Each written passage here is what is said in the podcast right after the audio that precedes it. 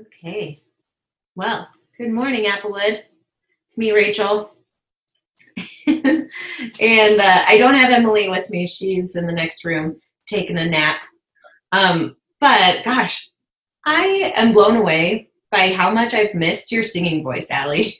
I've heard your speaking voice, but when I heard your voice, I was like, oh, Allie's singing. I'm so glad. Anyway, that was really special. So thanks for doing that. That sounded great. Um, I was thinking this morning about how I'm kind of getting used to Zoom calls and how that's kind of upsetting. I'm kind of upset by how used to these Zoom calls I'm getting. Um, this isn't something I want to get used to. I want I want to be I want this to be a thing of the past really soon. But um, I was reading this week in Jesus Calling. I'm sure a lot of you are familiar with it. Um, and this one really just stuck with me all week. So I wanted to share it with you guys. It says, Welcome problems as perspective lifters. My children tend to sleepwalk through their days until they bump into an obstacle that stymies them. If you enter a problem with no immediate solution, your response to that situation will take you either up or down. You can lash out at the difficulty, resenting it and feeling sorry for yourself. This will take you down into a pit of self pity Alternatively, the problem can be a ladder, enabling you to climb up and see your life from my perspective. Viewed from above, the obstacle that frustrated you is only a light and momentary trouble. Once your perspective has been heightened, you can look away from the problem altogether. Turn toward me and see the light of my presence shining upon you. So I just felt like that was really encouraging this week, just knowing that um, this whole situation can be a little overwhelming or um, I kind of resonated with that sleepwalking through the days. They're just kind of blending together. But um, I just want to um, challenge you, and it's been challenging me this week as well, to just seek the Lord and seek His perspective in all of this, and um, and may that help our perspective, so we're not overwhelmed by this crazy situation, but we are taking our hope in Jesus Christ. So I'll pray and then we'll get back to worship. Lord, thanks so much for today. Thanks for this opportunity to meet together, even though we're not in person. Um, thank you that we can see each other and um, worship together and um, hear Guy's message. Um, I just pray that you'll bless Guy as he speaks to us today. And Lord, I pray that we will continue to keep our eyes focused on you and not on all the overwhelming things of our current situations and um, just bless our Sunday together. In Jesus' name, amen. Thank you so much, Rachel. All right. Thanks, everybody. Thanks to my helper, Ella. She's going to be on slides in, in the sanctuary when we get back together, I think. So, um, Guy, I'm going to turn it over to you. All right. My little red microphone has disappeared. I think that means that you can hear me. Of course, I wouldn't know if you could hear me or not unless I see your little heads nodding. Well, I'll tell you what, I am I am with Rachel. It's it's so interesting how, and maybe you feel the same way.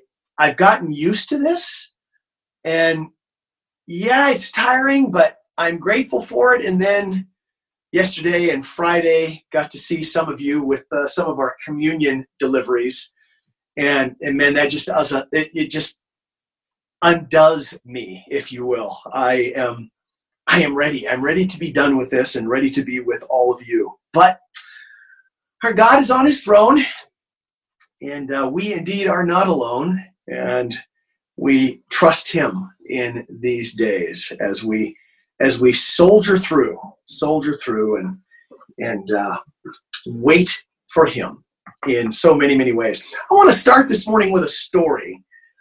Um, I perhaps have read this to you before. I I don't know. I, I read so many stories over the years, and sometimes I don't know. Did I did I just read this one? Did I read this one and share it with you? It just so touches my heart, and uh, and I will try to not cry as I as I read through it. Uh, this uh, this pastor writes, you know, I had a young friend. His name was Philip. Philip was born with Down's syndrome. He was a pleasant child, happy, it seemed, but, but as he grew, he increasingly became aware of the difference between himself and other children. Philip went to Sunday school, a little church down the street. His teacher was also a friend of mine. He taught the third grade class with Philip and nine other eight year old boys and girls. he writes, You know, eight year olds. And Philip, with his differences, was, was not readily accepted. But my teacher friend was creative and he helped the group of eight year olds. They learned, they laughed, they played together, and they really cared about one another, even though eight year olds don't say they care about one another out loud. My friend could see it. He knew they wanted to be different. And he he knew that, that Philip was still not really a part of the group. Philip did not choose to be different. He just was. And that was the way things were. My friend had a marvelous idea for his class the Sunday after Easter. You know those things that pantyhose used to come in? Containers that looked like great big eggs? Well, my friend had collected 10 of them.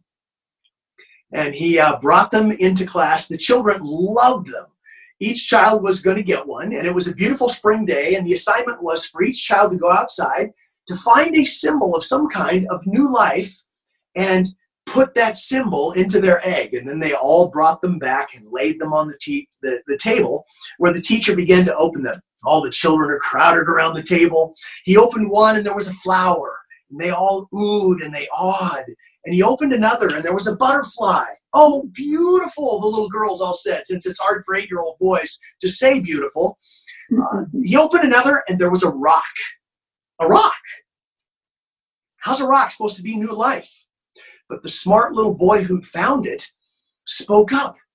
That's mine. All of his friends thought he was crazy. He said, That's mine. And, and I knew all of you would get flowers and buds and, and flowers and butterflies and stuff like that. So I got a rock because I wanted to be different. and for me, that's new life. So they all laughed. My friend said something to himself about the profundity of eight year olds, and then he opened the next one. There was nothing in it.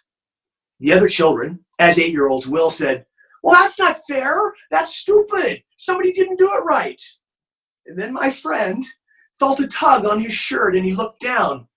Philip was standing beside him. It's mine, Philip said. It's mine. And the children said, You don't ever do things right, Philip. There's nothing there. I did so do it, Philip said. I did do it right. It's empty. The tomb is empty. There was silence. My friend described a very full silence. And for you people who don't believe in miracles, I want to tell you that one happened that last spring day. From that time on, it was different. Philip suddenly became a part of that group of eight year old children. They took him in. He was set free from the tomb of his differentness. Philip died several months later. His family had known since the time he was born that, that he wouldn't live a long life. Many other children, uh, excuse me, and many other things had been wrong with his little body. And so Philip died from an infection that, that most children could, could quickly shrug off. At the funeral, nine eight year old children with their Sunday school teacher marched in and went straight to the altar. Not with the usual and expected flowers.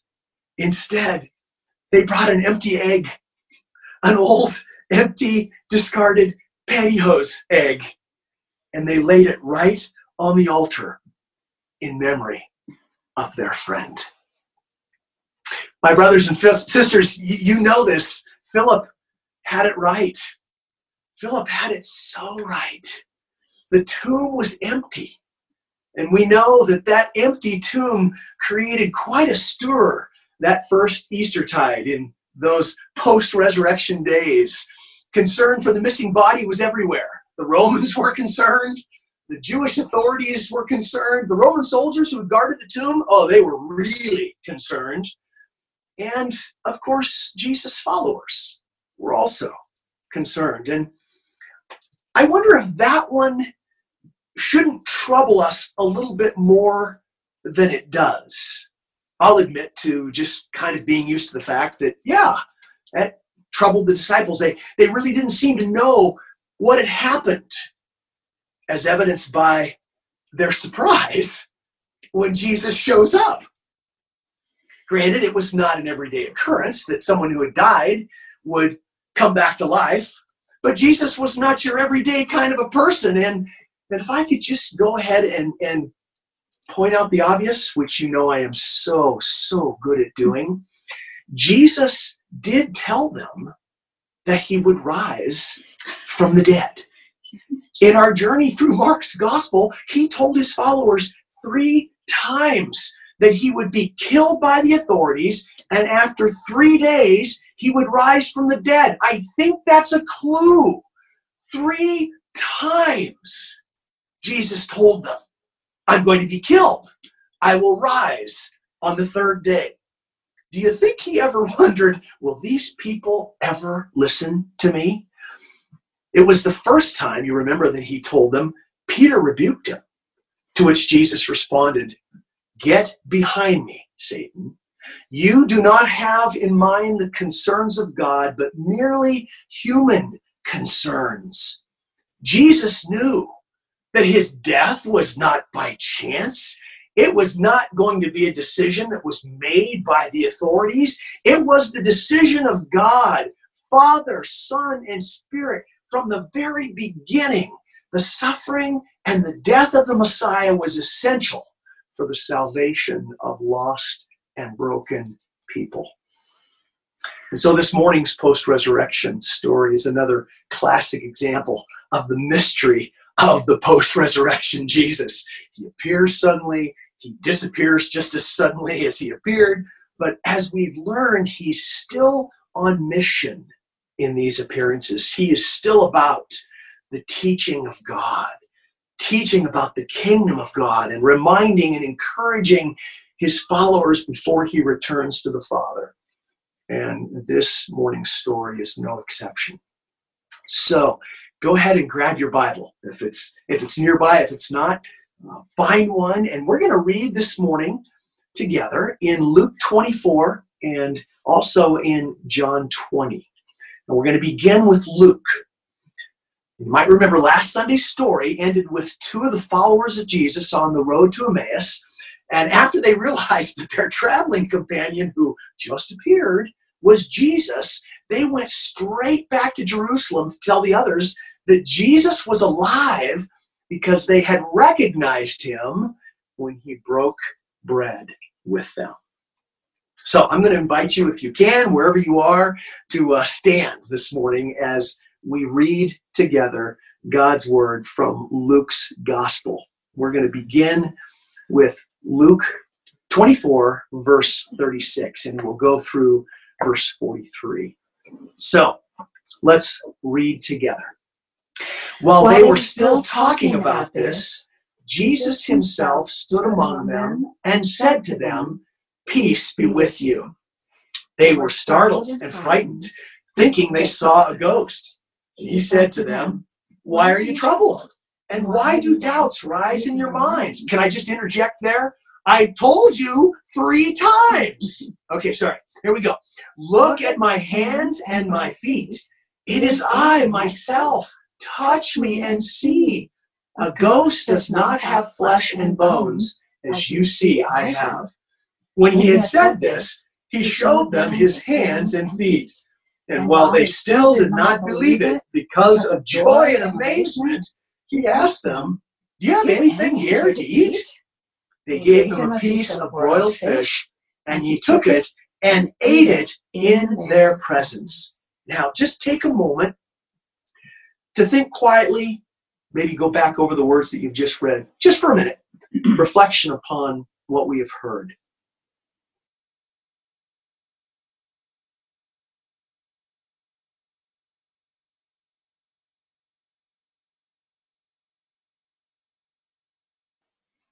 Okay, let's read together from John 20. We'll start at verse 19 and go through 23. On the evening of that first day of the week, when the disciples were together, with the doors locked for fear of the Jewish leaders, Jesus came and stood among them and said, Peace be with you. After he said this, he showed them his hands and side. The disciples were overjoyed when they saw the Lord. Again, Jesus said, Peace be with you. As the Father has sent me, I am sending you. And with that, he breathed on them and said, Receive the Holy Spirit. If you forgive anyone's sins, their sins are forgiven. And if you do not forgive them, they are not forgiven. Now, take just another quiet moment to reflect upon what we've read together.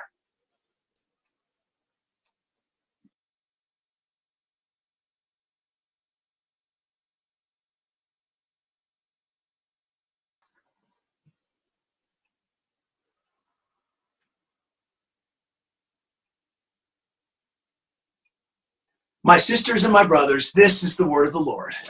Thanks be to God. Now, spoiler alert, just right from the get go here, um, there are those two pretty incredible statements there at the end of that reading. And with that, Jesus breathed them on them and said, Receive the Holy Spirit. If you forgive anyone's sins, their sins are forgiven. If you do not forgive them, they are not forgiven. You just need to know I'm not going to do much with those at all this morning. We're gonna we're gonna return to those, uh, but this morning, I because I think if you're like me, I, I immediately go there and receive the Holy Spirit. But, but but wait, didn't that happen at Pentecost? And so what does this mean now? And and you mean if if I if I forgive someone their sins, their sins are forgiven. If I don't, they're not forgiven. Whoa. I think they're distractions from a point that I think is more important in this text that we're going to camp on for a bit. But don't worry, we'll return to those before uh, this series is done. So Luke tells us that the followers of Jesus were together and they're discussing the news that Jesus was alive and he suddenly appears. Now, we know that they're not gathered there for any kind of a social occasion. They were hiding for their lives. John tells us that they were together with the doors locked for fear of the Jewish leaders, and Jesus suddenly appeared. Now, fear was not a new emotion for those who follow Jesus. How many times in our journey through Mark's gospel, and, and you know this when we when we read the, the other gospels, Jesus is forever commenting, do not fear or or fear not. Fear is a part of the human condition.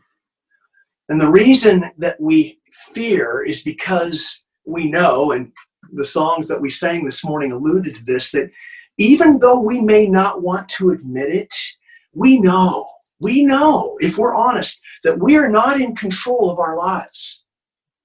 More specifically, we're not in control of the circumstances and or the people that affect our lives.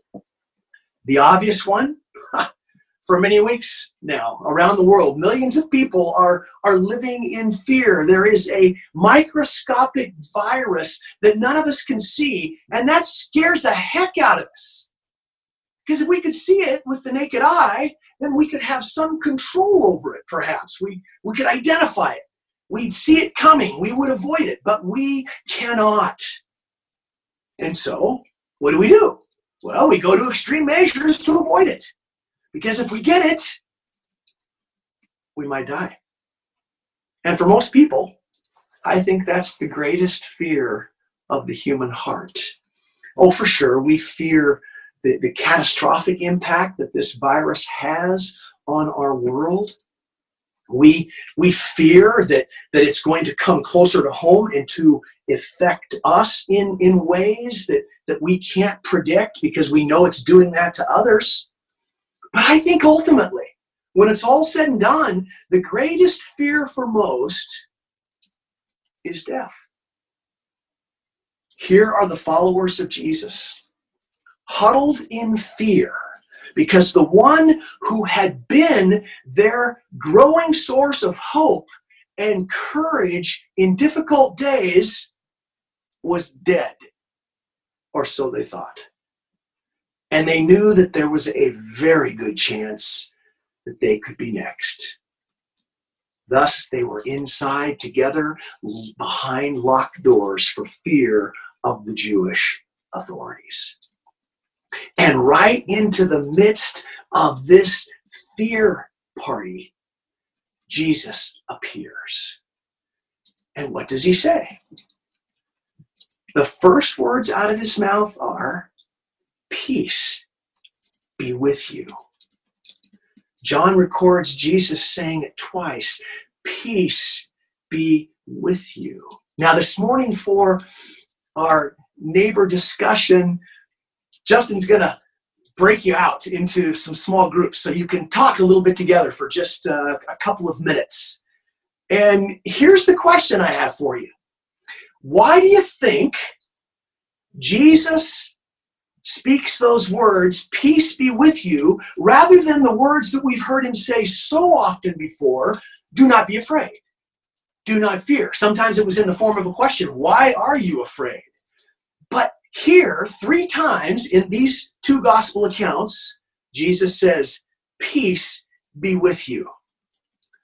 Why does he say that? Go ahead talk with the folks that you're right with together in the same room. Talk with others who you will soon be with. Justin go ahead and break us up a little bit. Justin are you seeing any hands any uh, any responses? Anybody want to to give some thoughts on why this greeting peace be with you? Would love to hear some some of your thoughts. We've got a richmond hand up. A richmond hand all right. Which Richmond is it? The female Richmond. The female Richmond. Hello, Jill. Hi. Um, to us. well, uh, we were thinking that it is the fact that peace is a gift of the Holy Spirit, Okay. and they probably had never experienced the Holy Spirit prior, obviously. Mm, good and thought. When peace is given to you, it is a gift from the Holy Spirit. Okay.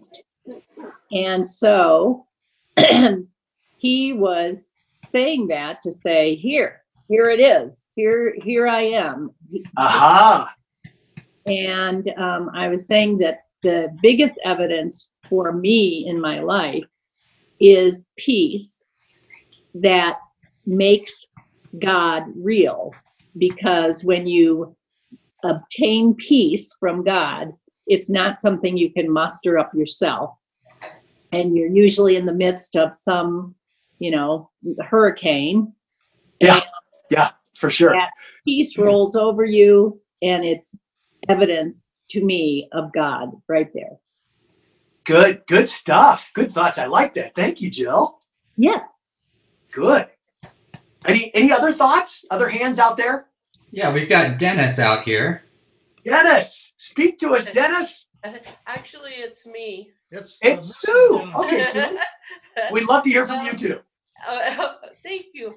Um, I too believe it was Jesus brought peace to them, and and Say that last part again. I, I missed you. Jesus always brought peace kind of to hi- the disciples and stuff. So Okay. it's it, it him saying peace. I am with you. Okay. Peace be with you. Yeah. God peace. I agree with Jill. God Yeah. peace with you. Good. Good. That sense of here I am. Peace. Good. Yeah. Good, Good thought. You know, we have um, we've talked about several times in the past, and, and and this is familiar territory for you. The really the, the biblical understanding, the biblical concept of peace as it is as it is couched in in just the, the Jewish culture, the word shalom.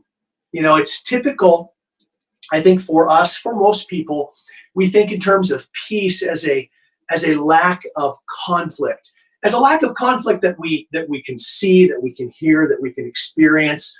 It's uh, it's a general sense of of dis-ease. You know, I think a lot of people in our world right now would say, "Oh man, you know, if we could just have if we could just have some peace for a while. And what they mean by that is is a is a ceasing of the impact of the virus upon our lives and and and what it's doing to our our sense of of normal daily living. We sometimes talk about peace and quiet, you know. Parents of little ones sometimes long for peace and quiet. And, and that means that, that the little noisemakers have left the room uh, and, and it's quiet for just a, a few moments. And, and shalom, though it can have that sense, is really more of a, a rootedness in the in the presence of God that that has to do with a sense of wholeness and completeness. In other words, when there is conflict, and biblically speaking, there is conflict between a holy God and unholy people, fallen human beings, there is that sense of conflict when all therefore when all becomes right with god between the unholy and the holy. There is there is that sense of wholeness and completeness for the one who is in a right place with god. Theoretically nothing else is needed. That's difficult for us to to live into. But shalom doesn't have primarily to do with circumstances or the actions of others. It has to do with a person's circumstance in relationship to God. When all is right with God, there is shalom. Does, does that does that make some sense? Does that ring true? Mm-hmm. I, that's what shalom gets at. Jesus announced peace be with you. I like Sue's idea. Jill's comment, you know, when, when God is there, peace is there. God brings peace. It is his gift. Jesus announces, peace be with you. Now, it was a common greeting among the Jews of the day. Shalom, shalom to you. Uh, it, it's sort of our equivalent of good to see you. I hope you are well, but it's interesting to me and again i i hope i'm not making more of this than than really is allowed biblically but this is where it struck me this week it's interesting to me that we have no record of jesus saying this to his followers prior to his death now, that doesn't mean that he didn't. It doesn't mean that he didn't exchange the common everyday greeting. We don't have record of all of his conversations. But I do think that there is a special significance to this post resurrection greeting for those who are his followers. And, and if you will, just for a moment, put on your theology hat with me and let's remember a couple of things from Paul when he when he speaks to the Romans he speaks these words or writes these words therefore since we have been justified through faith you remember Paul's Paul's case all the way up through the book of Romans, uh, and especially in the chapters 5, 6, and 7, he's been making the case that no one is saved by the law, no one is saved by good works, because essentially, and he quotes from some of the prophets, Hosea in particular, our works are not good. Everyone is saved by faith in Jesus. Everyone is saved everyone is rescued everyone is is freed from the bondage of sin by putting their faith in the one who shed his blood to atone for their sin. And Paul then says, therefore, since we have been justified through faith, since it is faith in Jesus that justifies us, makes us just, and makes us righteous in the eyes of God, he says, we have peace with God through our Lord Jesus Christ. For Paul, peace with God is, is everything. Then he writes to the Ephesians in chapter 2. He's been talking about Jesus being the one who, who unites people, brings people together. He says of Jesus, for he himself is our peace. Paul refers to Jesus' life. He says he preached peace to those who were far away. Those are the Gentiles that we saw in the book of Mark when Jesus would, would step into their lives and bring change. He preached those who were far away and he preached peace to those who were near. And of course, those would be the Jews in Paul's thinking. Think of the, the, the birth announcement to the shepherds peace to all on whom God's favor rests. This is shalom. This is peace between God and human beings. Sisters and brothers, when, when Jesus says to his followers, Peace be with you, I believe he is speaking on the basis of his completed atoning work. He has lived his life. He died on that cross. He rose from the dead. God's stamp of approval upon the final sacrifice that Jesus has made for sinful people. He's speaking a truth to them that he wants them to now begin to live into. You remember a few chapters earlier in John's Gospel, chapter 14, he's talking about his leaving, and they're troubled and they're distressed. What are they going to do without him? He says, Peace I leave with you. It's a it's a futuristic statement in, in that language right there. Peace I leave with you, my peace I give you. I do not give to you as the world gives. In other words, when I leave, I will leave a peace with you that you cannot know apart from me. Jesus says, Peace I leave with you. My peace I give to you. And, and that's when it hit me this week. We can try and try and try to not be afraid. But our trying to not be afraid doesn't change anything. Or perhaps for a while it, it, it works, but but fear returns. Fear always returns because fear is a part of being human and living in a fallen world. But as a result of Jesus' death and resurrection, his completed work of atonement changes things. And it changes the thing that is most important, I think, to any human being on earth, whether they know it or not. He brings shalom.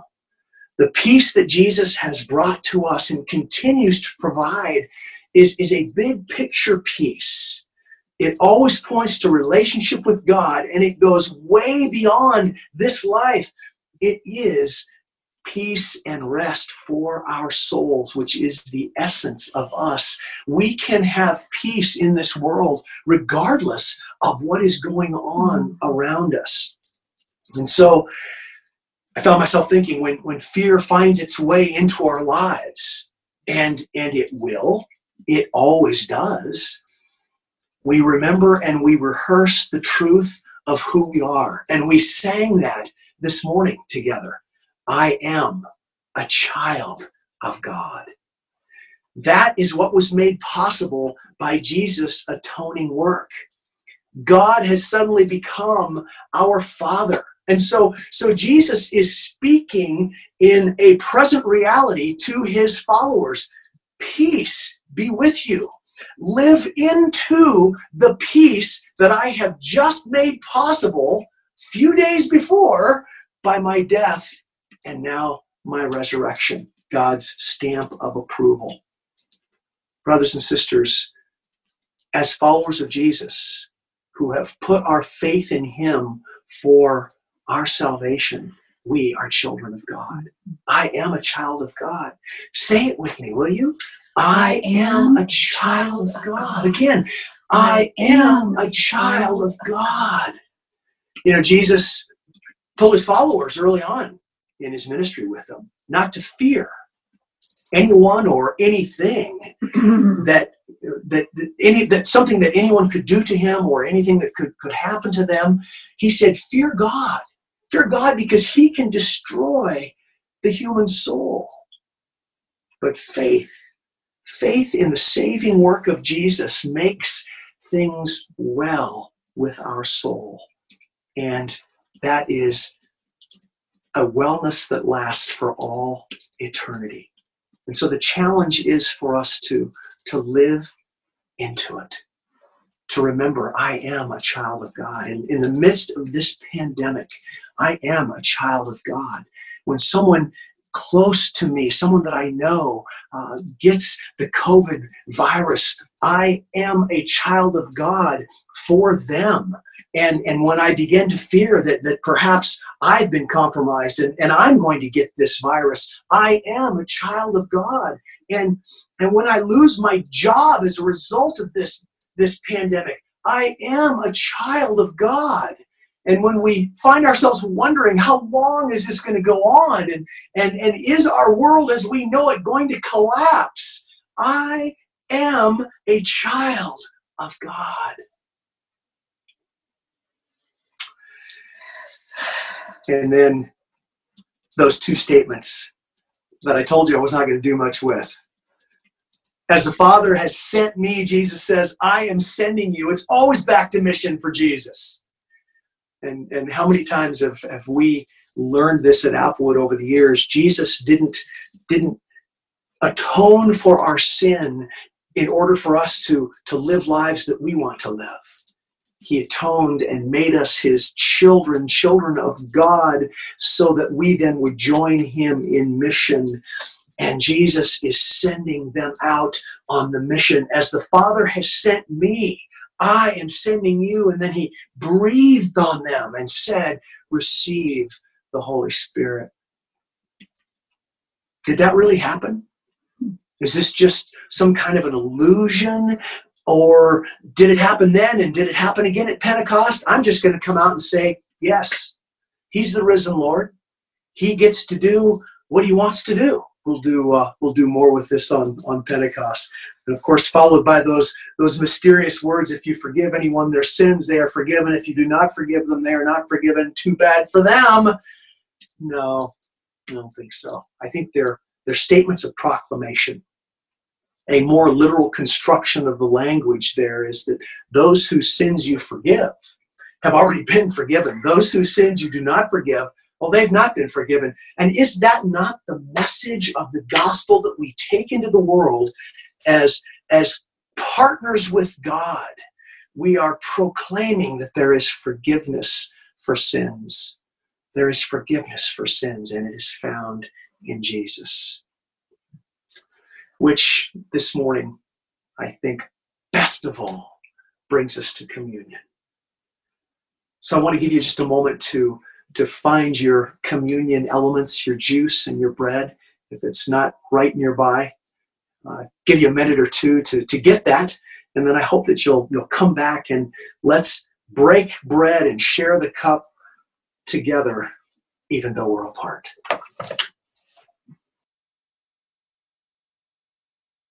My sisters and my brothers in Christ,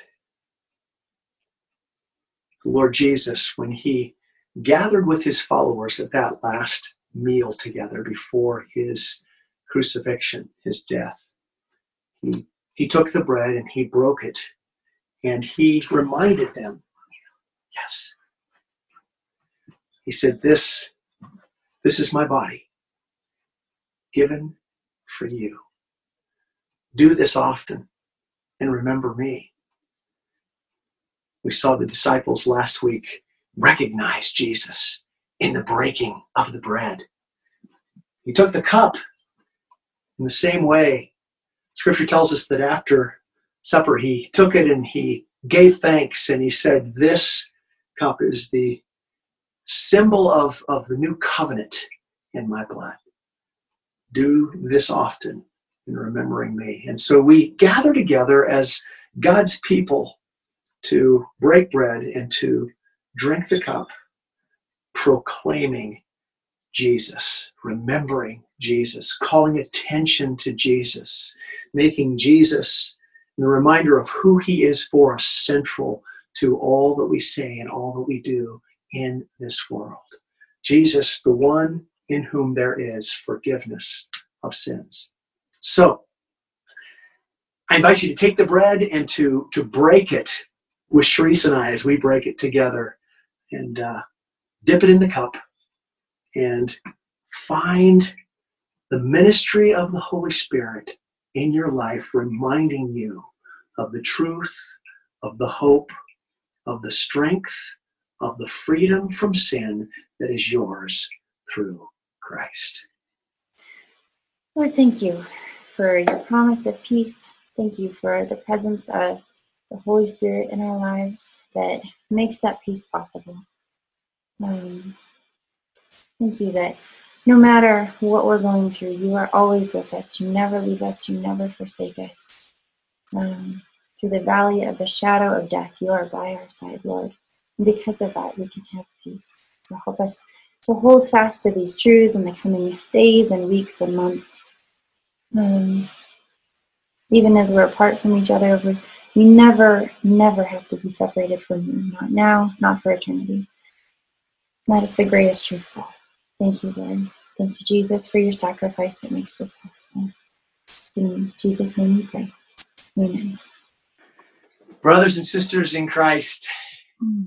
fear doesn't stand a chance when we stand in the truth, in the certainty, mm-hmm. in the knowledge of our God's love for us. But but we've got to stand. And I think standing is is a matter of knowing and rehearsing and reminding ourselves and one another of the truth. There is much Mm. to be fearful in these days in which we live. Amen. We, the people of God, know that it is well with our soul. Jesus has granted us entry into the shalom of God. Mhm.